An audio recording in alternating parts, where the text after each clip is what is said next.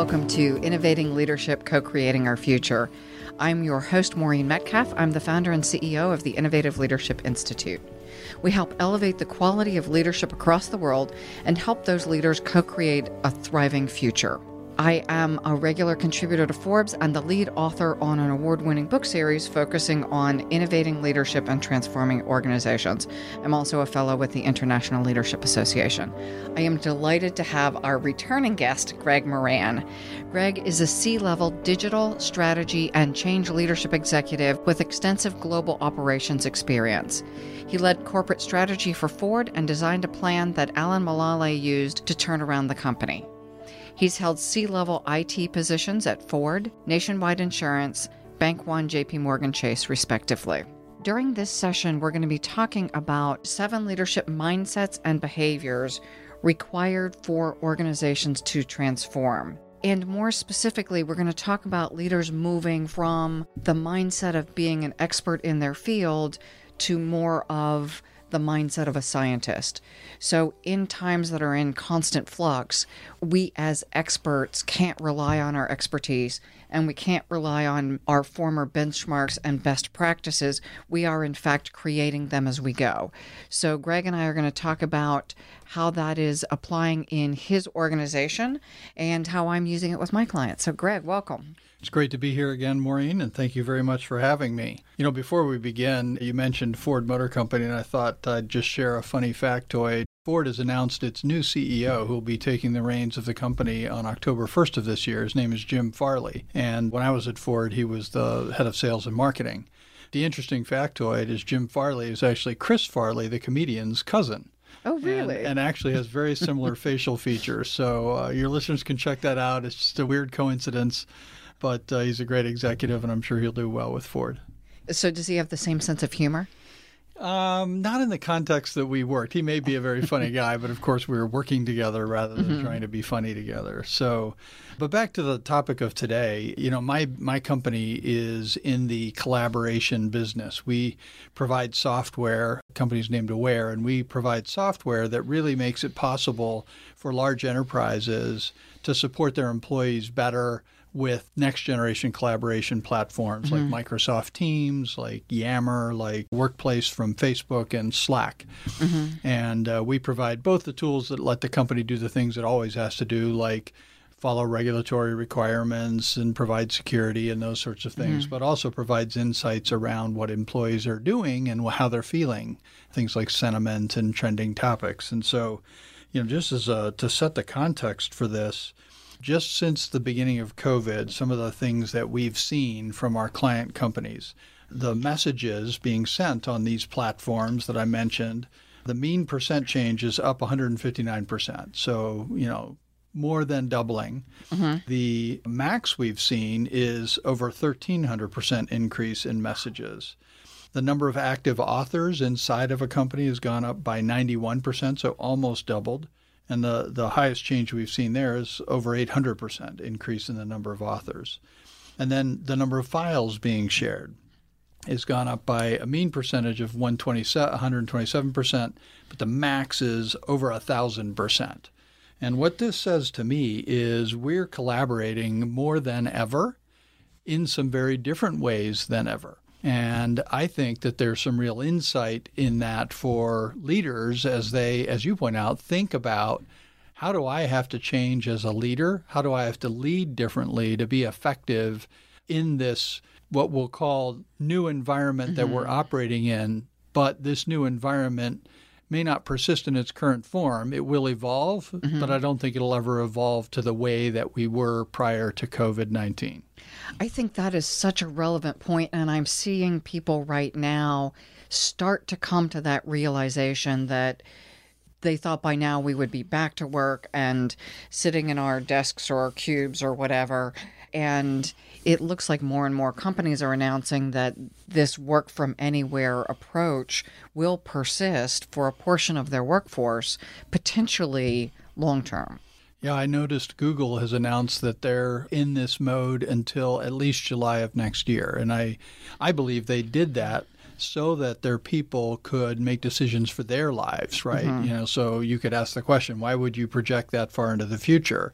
I think they were doing that to settle down some of the concerns of their mm-hmm. employees and to give their employees the flexibility to potentially you know, leave their leases behind and go move mm-hmm. somewhere else that might be more meaningful to them as a family or might be less mm-hmm. costly for them.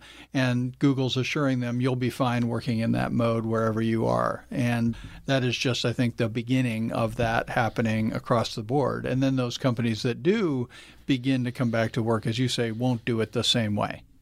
And that not doing it the same way gives them a competitive advantage over those who will be more restrictive. Absolutely. I think those companies that do it a different way and do it in a way that better meets the needs of mm-hmm. their potential talent pool mm-hmm. are absolutely going to be winners in this.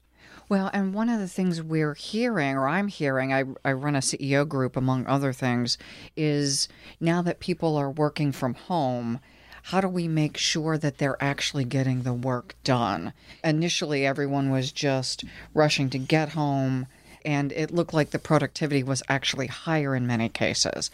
How do we ensure we sustain that?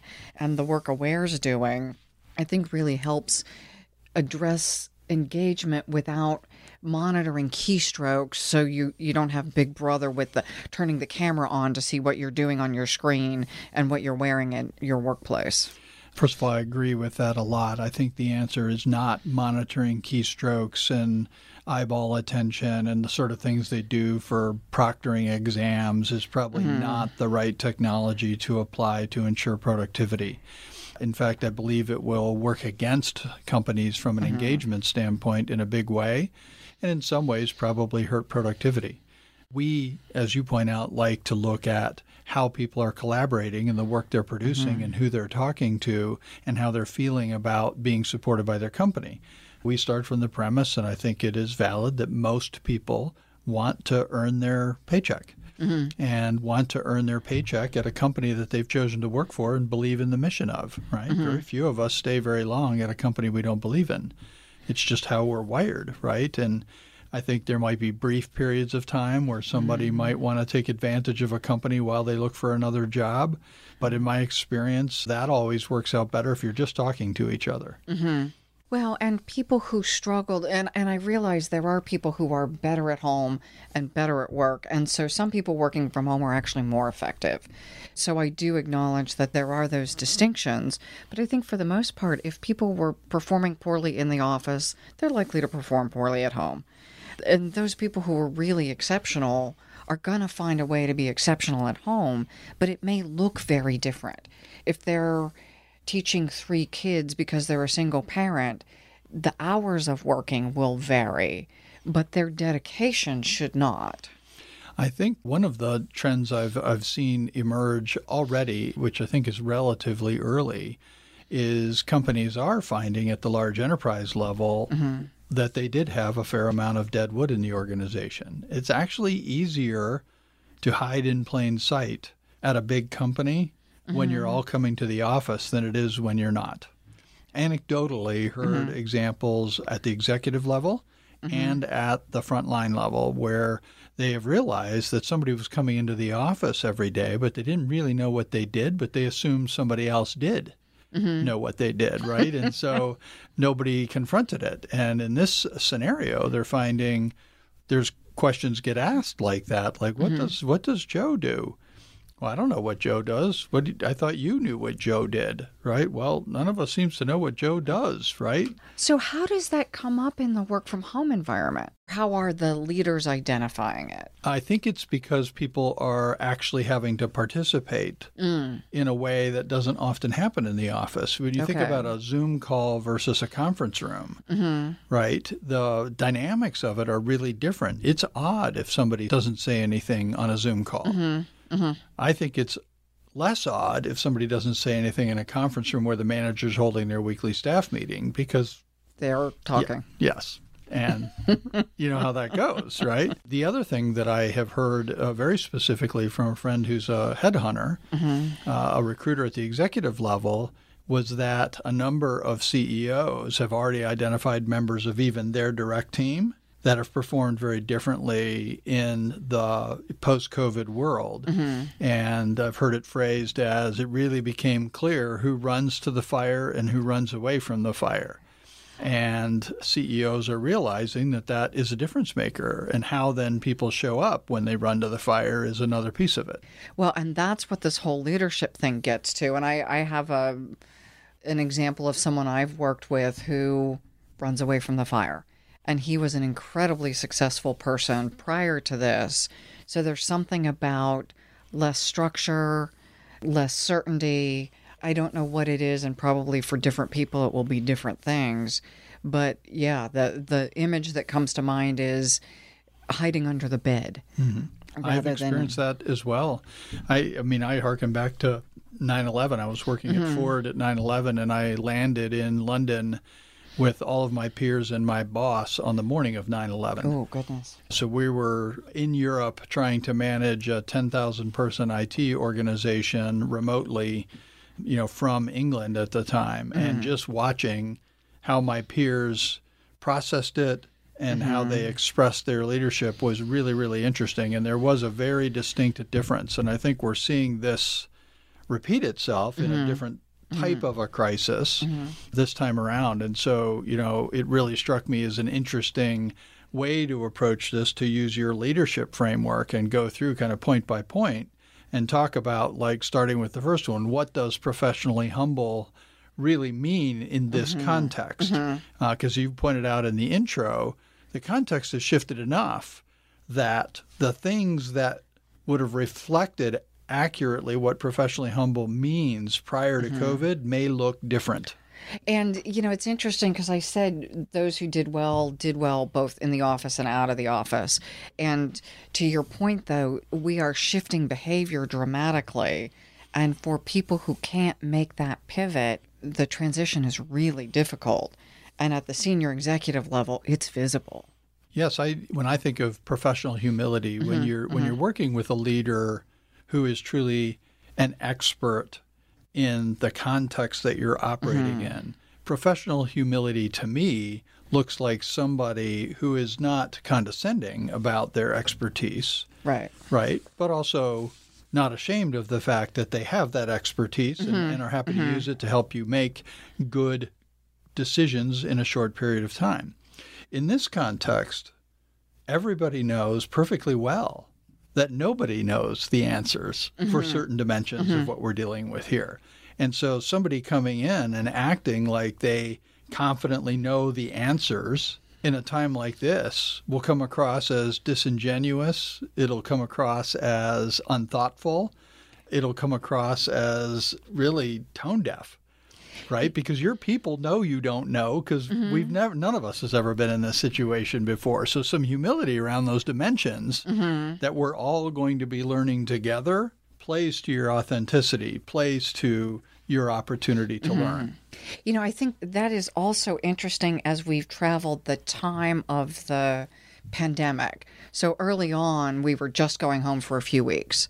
Now that it's, I think, becoming clear to most people we're really not going back to the old environment. Now, as a leader, I have to acknowledge I don't know and also acknowledge that I I can figure it out with the right people in the room. So it's not i am clueless. Yes, we've never done a pandemic before, but I figured out a whole bunch of stuff. I, I know how to learn. Yeah.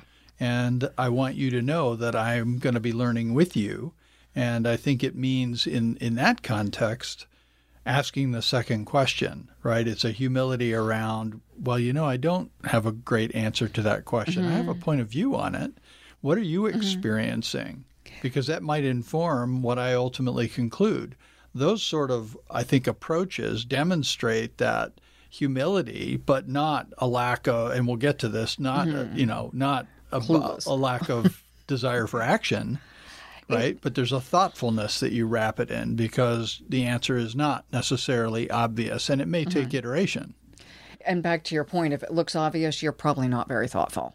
This is where the mind of the scientist comes in to me that even the most brilliant executives don't have the answer, but they have a point of view and they know how to collaborate to pull those plans forward and test them. And the idea that we make the smallest decision that we can possibly make today, learn from that, and then make the smallest decision we can make tomorrow, and we continue to iterate and get smarter rather than the old world where I have to wait till I know the answer.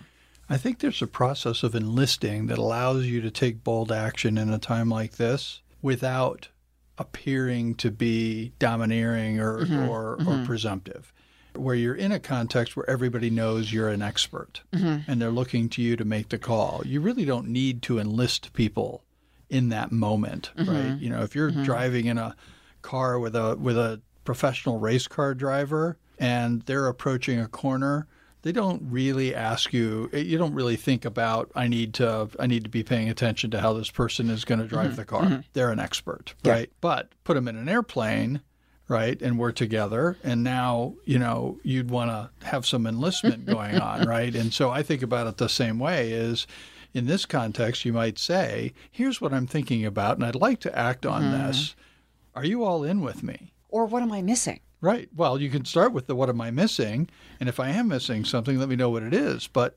once we've kind of iterated through and and you know mm-hmm. then it's a matter of okay are we in this together let's try mm-hmm. are we willing to do this together and now you've enlisted people because they mm-hmm. feel ownership in yeah. the action with you and what's the duration of that i'm enlisted right so for the next week or the next month we're going to stay this course we're going to learn what we can learn and then we'll iterate so Absolutely. it's not i'm committed forever right and then people feel ownership for the solution. Mm-hmm.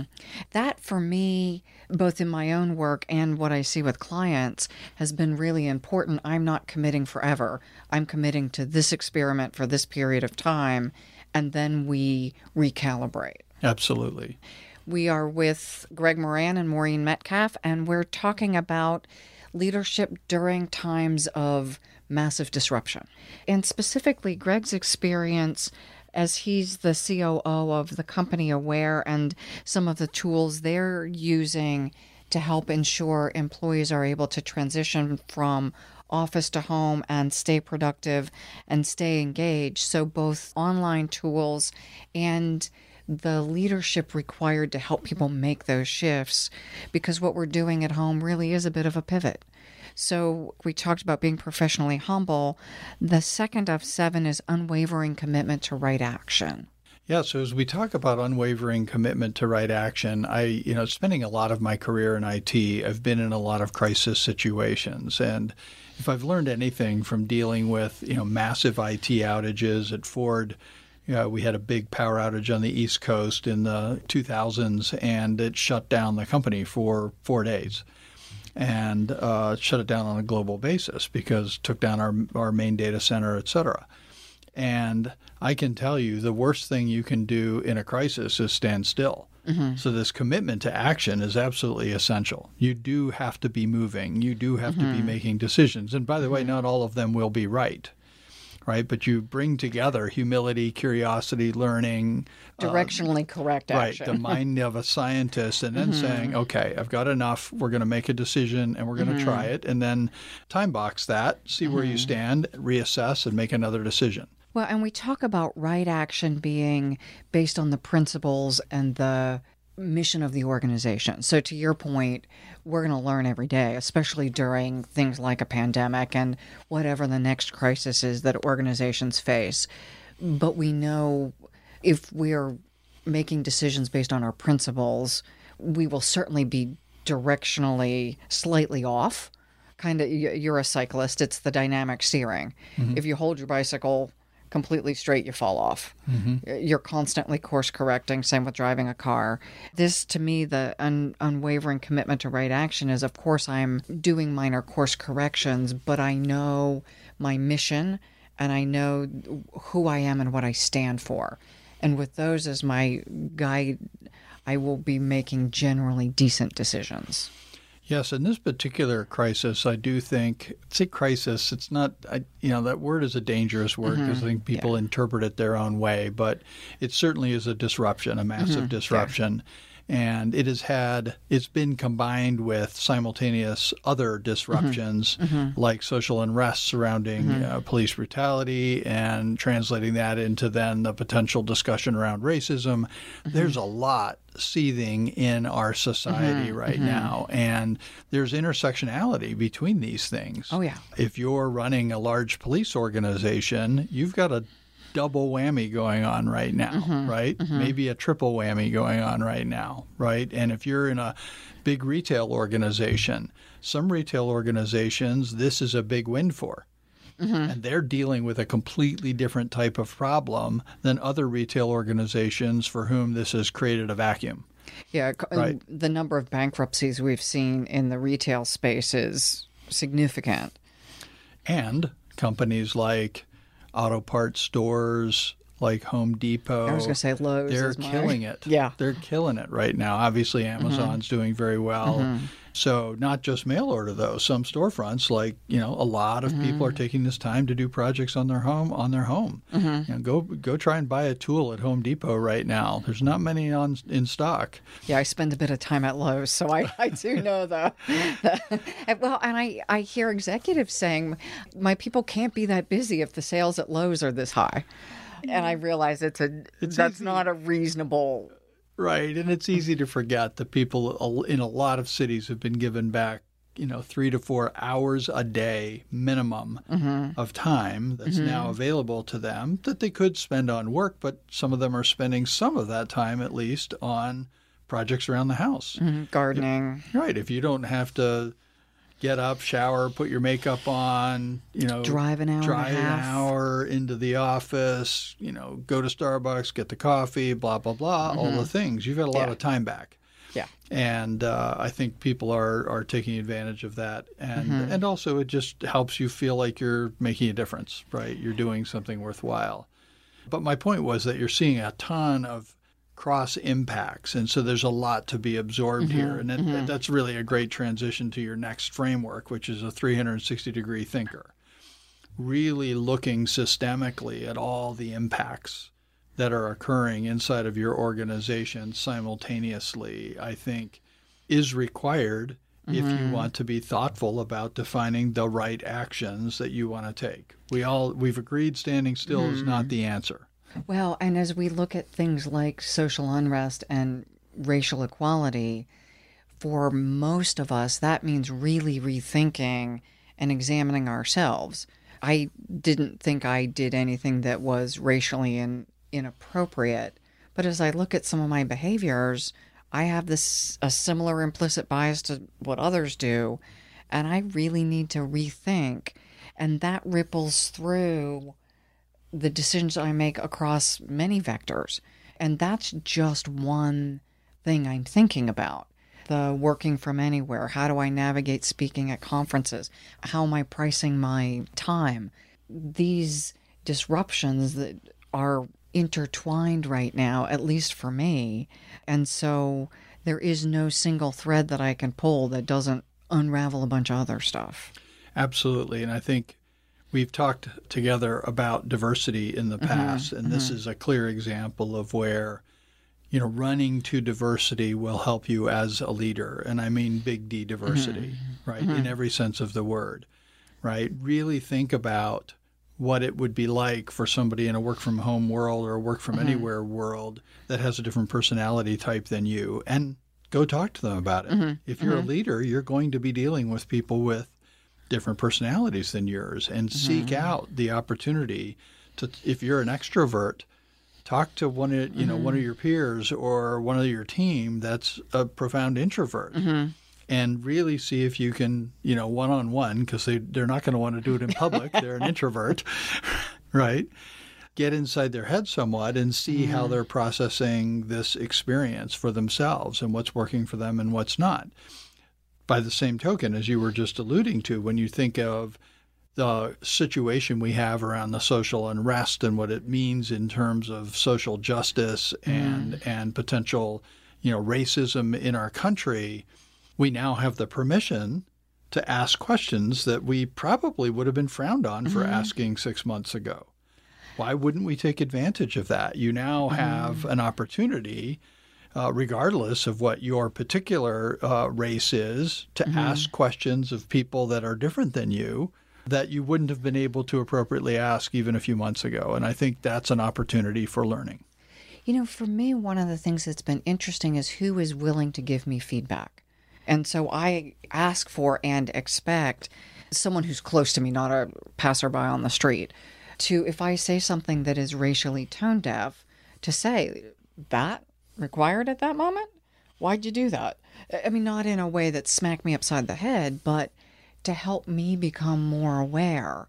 And so the idea, and we'll get into collaboration later, but that each of us are trying to learn, or many of us are trying to learn. I realize not everyone.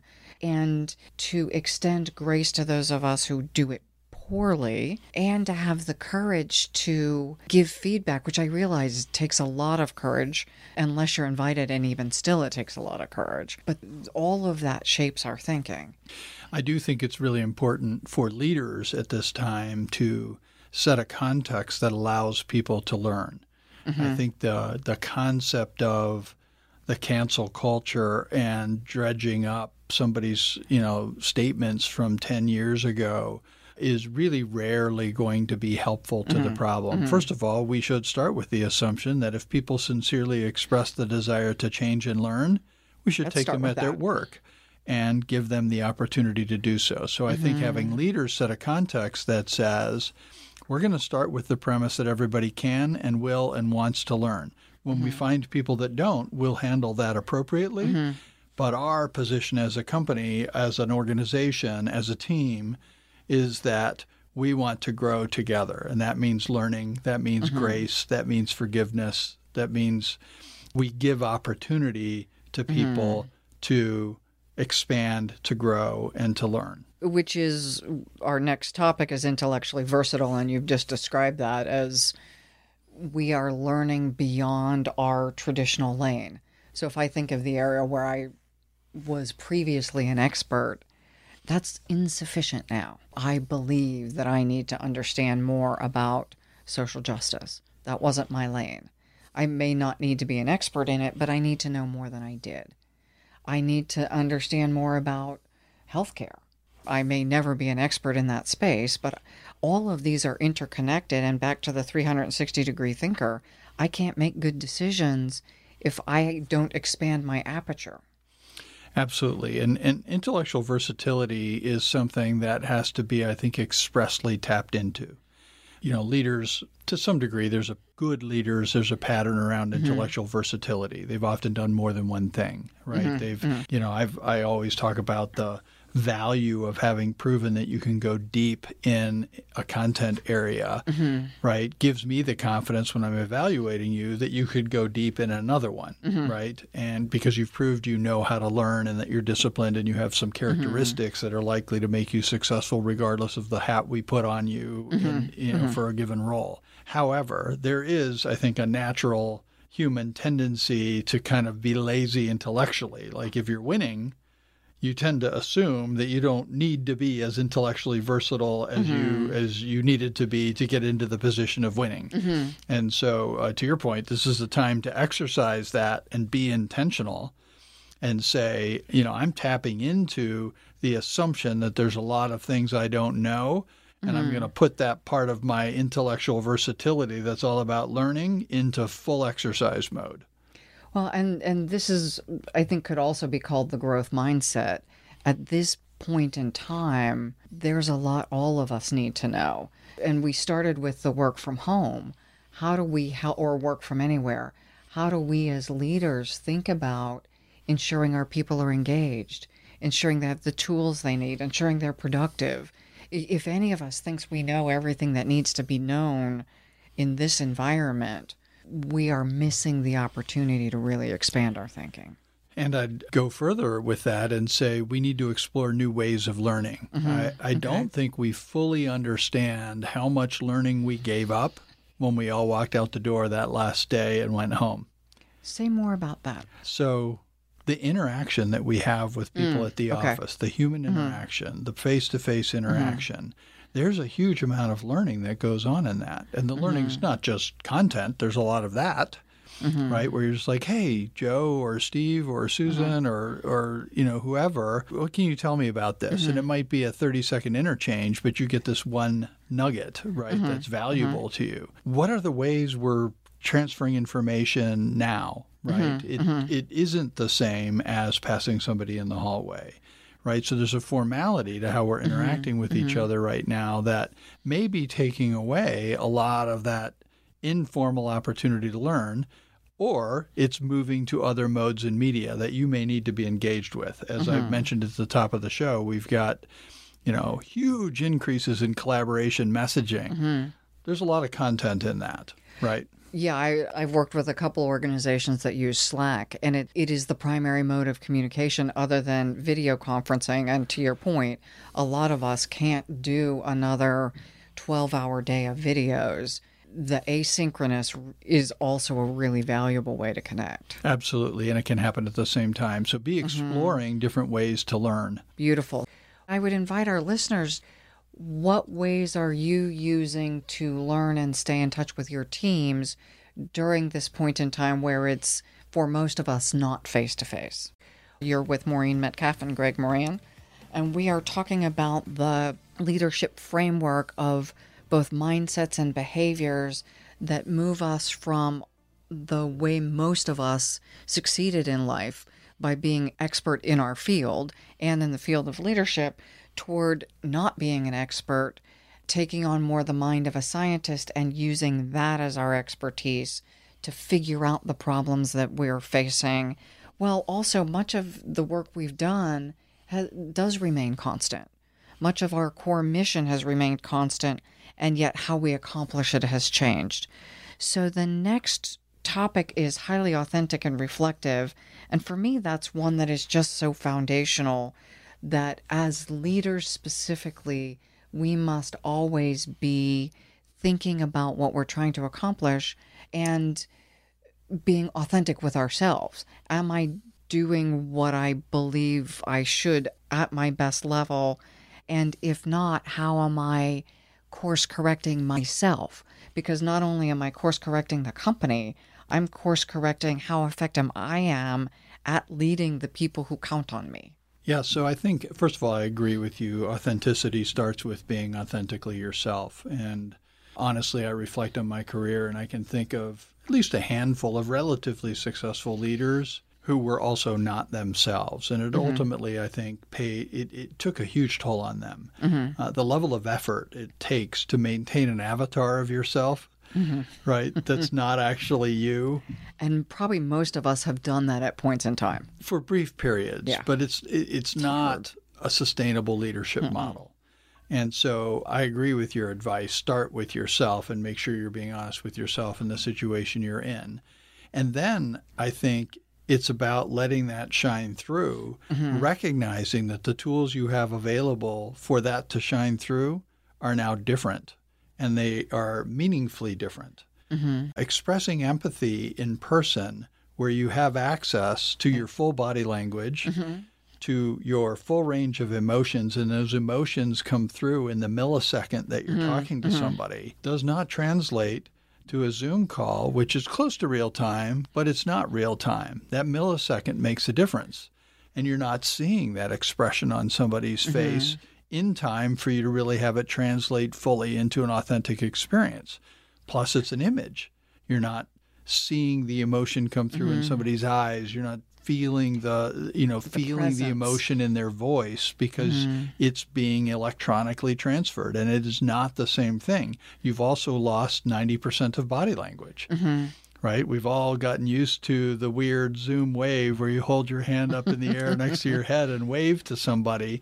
That's not how we would normally do that and it doesn't have the mm-hmm. warmth of, of how we would normally you know sign off with somebody mm-hmm. or sign on with somebody. And so i would challenge people to really think through what do you need to do to expose that authentic you mm-hmm. in the context that you're now operating? Just like what happens in a one-on-one conversation doesn't translate well to speaking on stage in front of 3000 people and you have to learn how to express yourself on stage in the same way to people, which looks mm-hmm. mechanically very different mm-hmm. than if you were just having a one on one conversation. Hand gestures in a one on one situation are really small.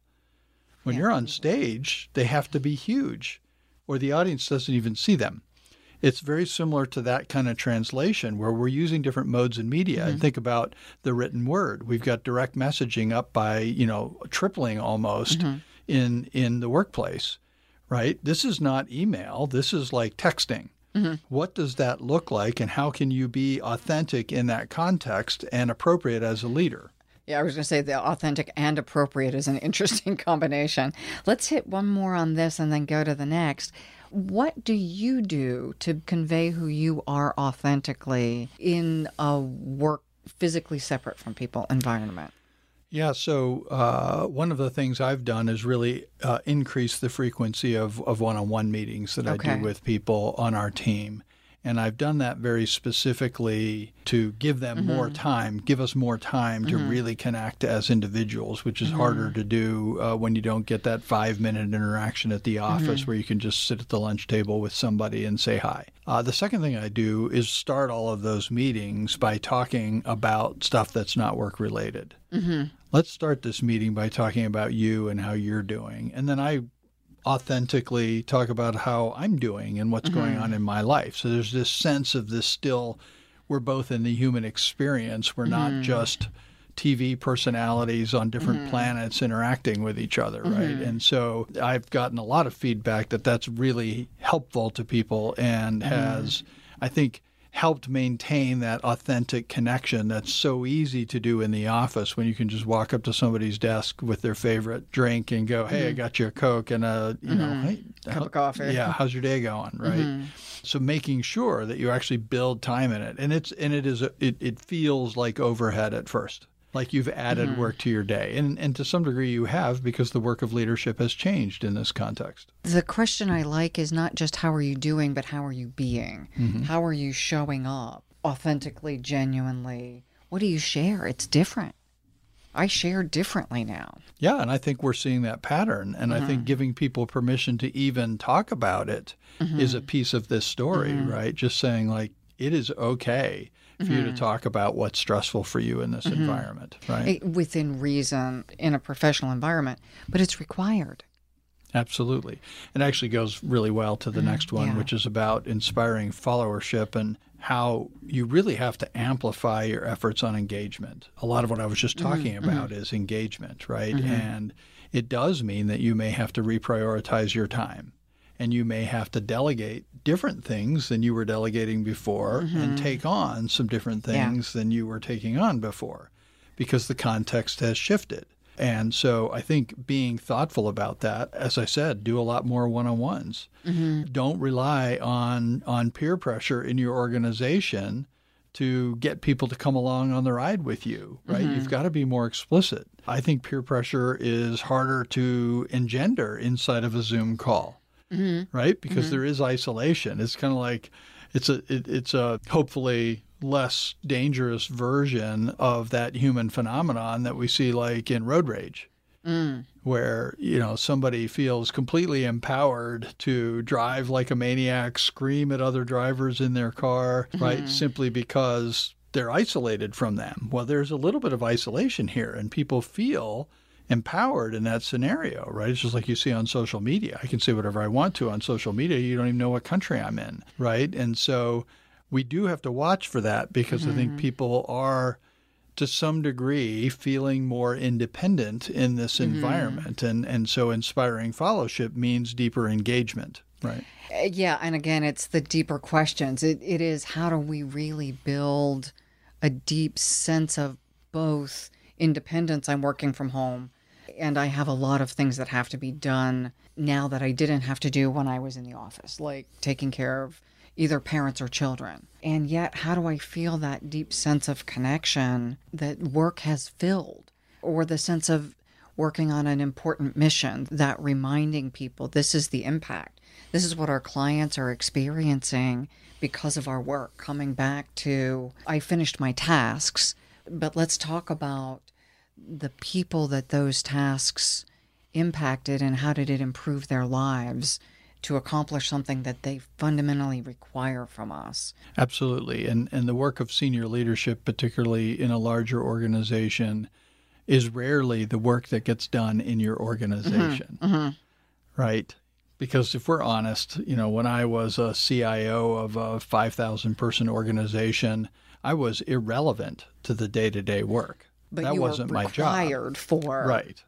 And Mm-hmm. that focus on what do we do for the organization that enables it to do what it's supposed to be doing, Mm-hmm. whether it's serving customers, writing software, uh, you know, whatever Mm-hmm. it might be, right? That work has changed and we need to embrace that change and it may require a prioritization. And I think that leads really nicely into the last one, which is about innately collaborative. Right. And that's really what we're talking about Mm-hmm. here. And I think that's going to be about being flexible in the modes and media that you're engaging with your team in. Right. and we talked about this as we started the conversation that some of our work is dramatically different and some is relatively unchanged and we need to as leaders figure out what we need to change and back to the scientist who do i work with to ensure that that we are changing appropriately so that our businesses or our organizations can meet their missions and serve their clients. Yes, and I think it's important for leaders to embrace the reality of the change and be a sponsor, be an experimenter, mm-hmm. be a mm-hmm. model.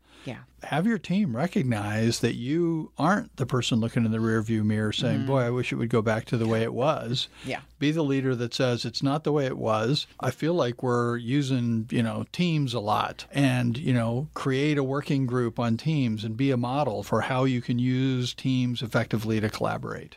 You know, one of the things that's really inspiring to me right now is is the John Lennon song Imagine. For many of us, there are things that have needed to change in our environments, whether it's how school is run or parts about how business is operated or how healthcare is delivered, that the disruption lasting long enough unplugs us from some of the old paradigms that really could benefit from shifting what can we create in our world right now that makes lives significantly better? I think yes, we people are suffering in a major way, and yet, how do we use all of that as a springboard to create something that is much better for many people? Couldn't agree more. And, and, and sadly, every market disruption of any kind does not equally impact the populace. But over time, we can use them as mm-hmm. Mm-hmm. springboards to learning and improvement. And I, I agree that our financially lower income people, economically disadvantaged, uh, racially disadvantaged people are bearing the burden of much of this because they don't get to work from home. They don't get to stay safe. It's absolutely true. It's uh, you know, commuting is now a tax on the on the lower half of the economic spectrum in the United States, because the upper half isn't commuting. So thank you for bringing that back as a reminder. As we wrap up, this is Greg Moran. Tell people, please, how to get in touch with Aware, how to get in touch with you, and a short synopsis of you and the organization.